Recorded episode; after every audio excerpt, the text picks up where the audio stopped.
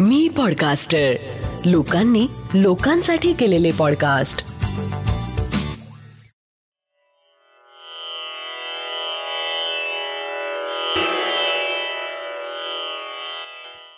श्री गजानन महाराज की जय. श्री गजानन अनुभव ह्या पॉडकास्टचा आजचा चाळीसावा भाग आहे. गजानन महाराजांची लीला अपरंपार. जय गजानन. माझं वय पंच्याऐंशी वर्षापेक्षा जास्त आहे. अगदी तरुण वयापासून मी श्री गजानन विजय ग्रंथाचे पारायण करीत आले आहे. गजानन महाराजांची लीला अपरंपार आहे हे ऐकत आले आहे वाचत आले आहे. एवढंच काय त्याचा अनुभव देखील अनेक वेळा घेतला आहे. पण माणसाचं मन असं आहे की प्रत्येक वेळी ते साशंक झाल्याशिवाय राहत नाही. गजानन महाराज करतील ते चांगल्यासाठीच हे माहिती असून मध्यंतरी मला आलेल्या एका अनुभवाने मला हलवून टाकलं. झालं असं की माझा मोठा मुलगा अभय याला गजानन महाराजांचं अतिशय वेळ होतं.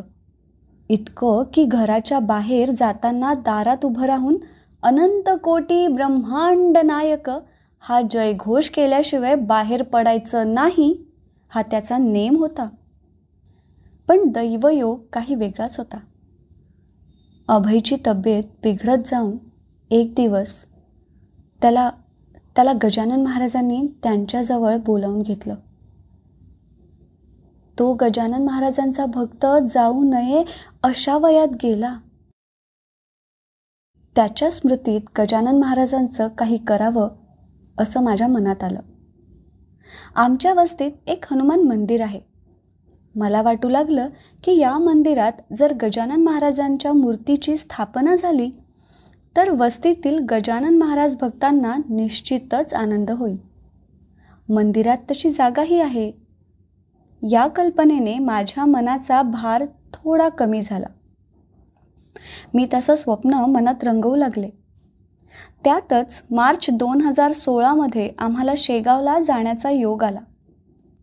आम्ही तवेरा गाडी करून शेगाव दर्शनासाठी गेलो आणि अनायसेच मोठी गाडी नेल्यामुळे आणि शेगावहून गजानन महाराज येणार या भावनेनी येताना तिथून मंदिरात शोभून दिसेल अशी सुंदर संगमरवराची महाराजांची मूर्ती घेऊन आलो.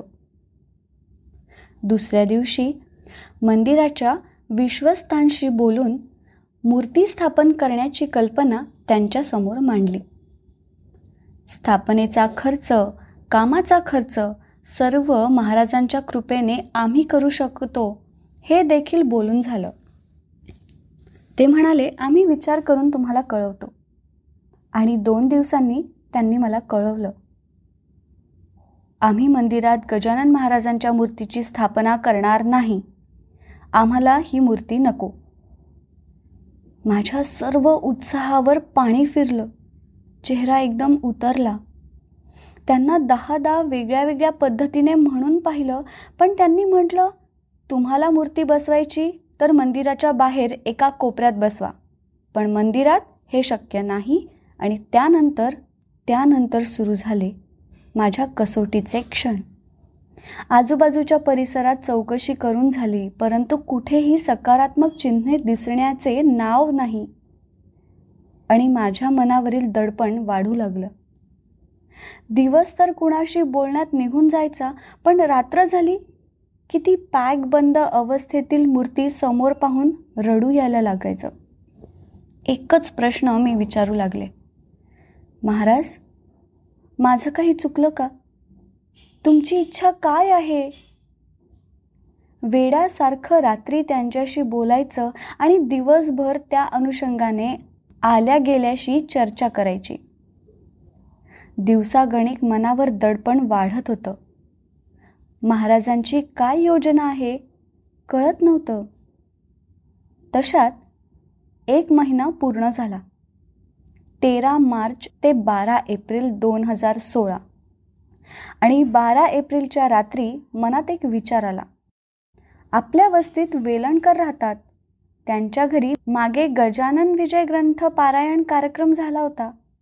त्यांना मूर्तीविषयी विचारून पाहावे आणि मग रात्र संपली आणि तेरा एप्रिलच्या दुपारी माझ्या सुनेची मोठी बहीण आहे बल्लाळ म्हणून.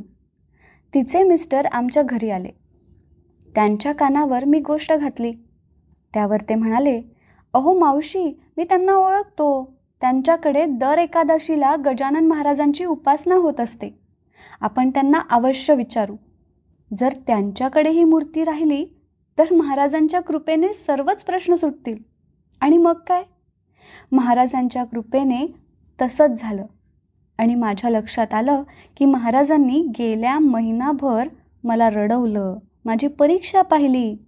पण आज घडून गेलेल्या गोष्टीचा मी विचार करते तेव्हा लक्षात येतं की आपल्याला समजत नाही. पण महाराजांची लीला खरंच अगाध आहे. काय झालं या काळात? काय योजना होती महाराजांची? महाराजांची योजना होती की महाराजांनी आधीच ठरवले होते की आपण कुठे आणि केव्हा प्रस्थान ठेवणार. महाराजांनी तिथे प्रस्थान ठेवलं ती तारीख चौदा एप्रिल दोन हजार सोळा वार गुरुवार योग गुरुपुष्यामृत आणि महाराज तो मुहूर्त साधण्यासाठी स्वतः नाही का बंदिस्त अवस्थेत राहिले?